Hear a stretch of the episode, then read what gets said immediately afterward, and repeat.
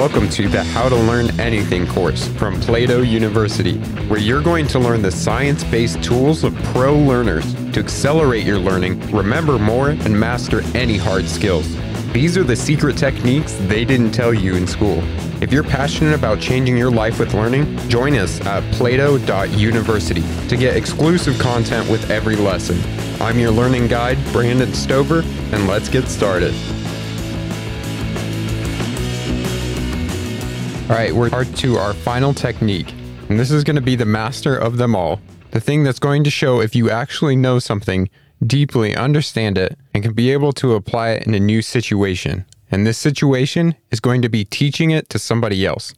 Specifically, today we're going to cover the Feynman technique. And at the core of this is your ability to teach other people the concepts that you're learning. You've probably heard the popular saying, once taught, twice learned. The idea is simple. When we teach other people, we reinforce our own learning. And this idea is not only supported by neuroscience, it's also the secret weapon behind some of history's most gifted thinkers.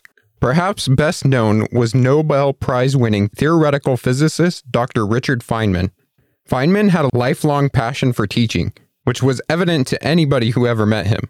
Feynman taught at both Cornell and Caltech, he also advocated for alternative teaching methods at the California State Curriculum Commission and the National Science Teachers Association. Now, using the Feynman technique, which we'll go into in just a moment, Feynman became one of the most prominent and respected scientists of all time. He was so much more than a Nobel Prize winning thought leader in one of the most complex subjects known to man astrophysics. He was also the author of most of the popular series of physics lectures and books ever created, the Feynman Lectures on Physics.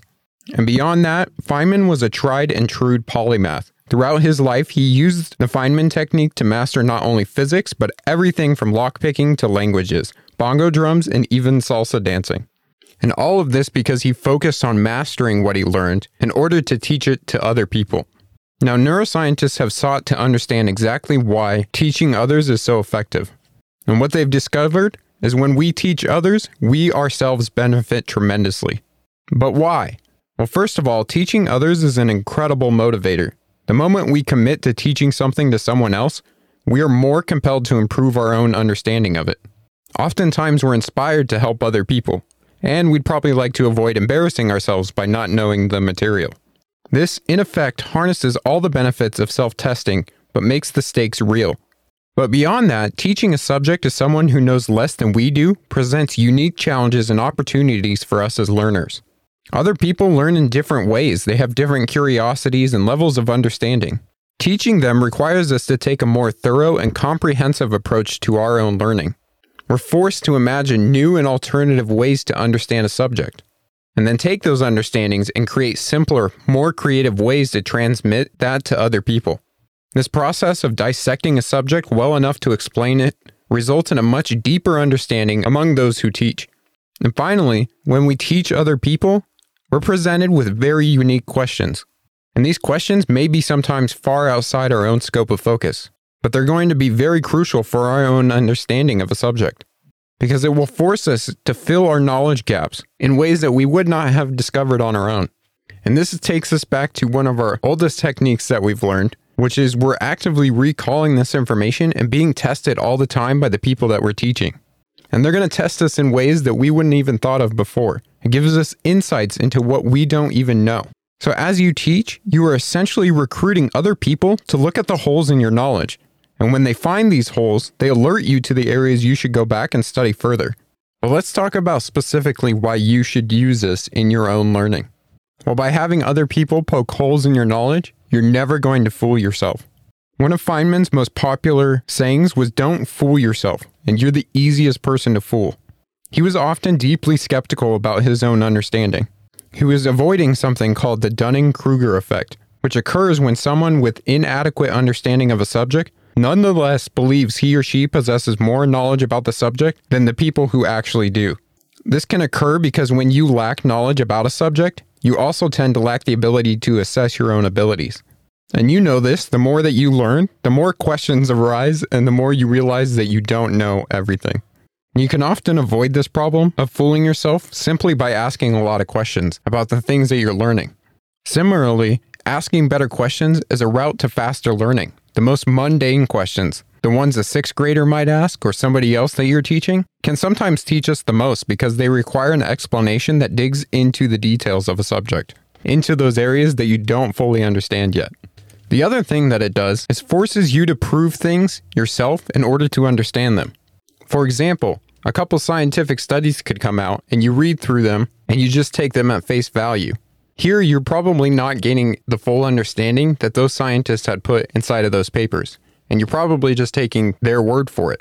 But something that you could do is prove what they did in that paper yourself by going through a similar experiment or doing it in a different way. By doing this, you're going to gain a deeper understanding because you went through the process yourself. And this means that you're not going to just take other people's proof at face value. You're going to have a deep intuition and understanding of subjects and be able to hold your own, realizing when another person puts a point forward, it may not be correct because you have that deep understanding. Now, at Plato University, whenever possible, we encourage you to teach concepts to others, especially those in the rest of our learning community. They'll be very receptive to it and they'll help you identify the parts of the skills that you're learning that you just haven't quite grasped yet. Now, let's dive into the exact steps of the Feynman technique and how you can start applying it to anything that you're learning. the first step is easy choose a concept that you wish to learn about. The second step is to pretend that you are teaching it to a child, somebody at a sixth grade level.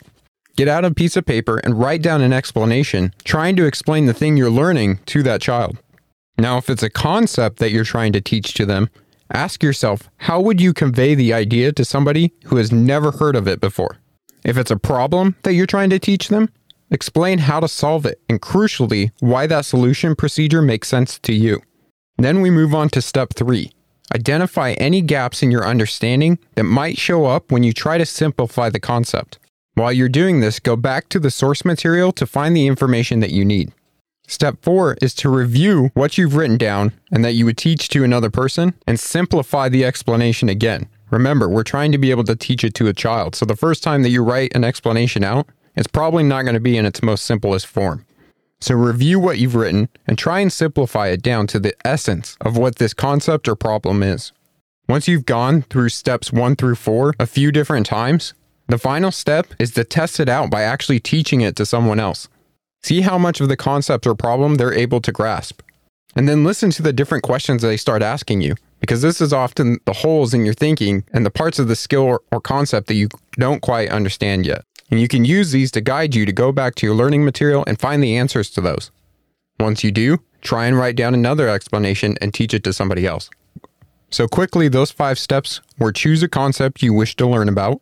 Number two, pretend you're teaching it to a child and write down a simple explanation. Number three, identify any gaps in your understanding that might show up when you try and simplify that concept. Number four, review and simplify your explanation again. And then number five, test it out by teaching someone else. Now let's talk about a few applications that you can use this technique in. The first way to use this approach is when you don't understand something at all. In this case, the easiest way to do it is with the book in hand and go back and forth between your explanation and the one that's in the book. Now, this obviously lacks the benefit of retrieval practice, but it can often be essential when the explanation you've been given baffles you. A second way to apply this is for solving a difficult problem or mastering a certain technique.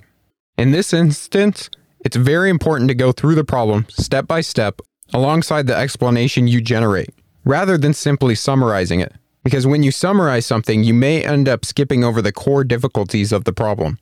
Now, obviously, going deeper is going to take more time, but it can help you get a strong grasp over a new method in one go, rather than needing numerous repetitions to memorize the steps.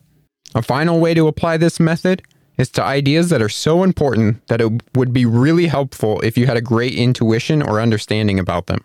In this application of the method, instead of focusing on explaining every detail or going along with the source material, you should try and focus on generating illustrative examples, analogies, or visualizations that would make the idea comprehensible to someone who has never touched this subject or hasn't learned as far as you have.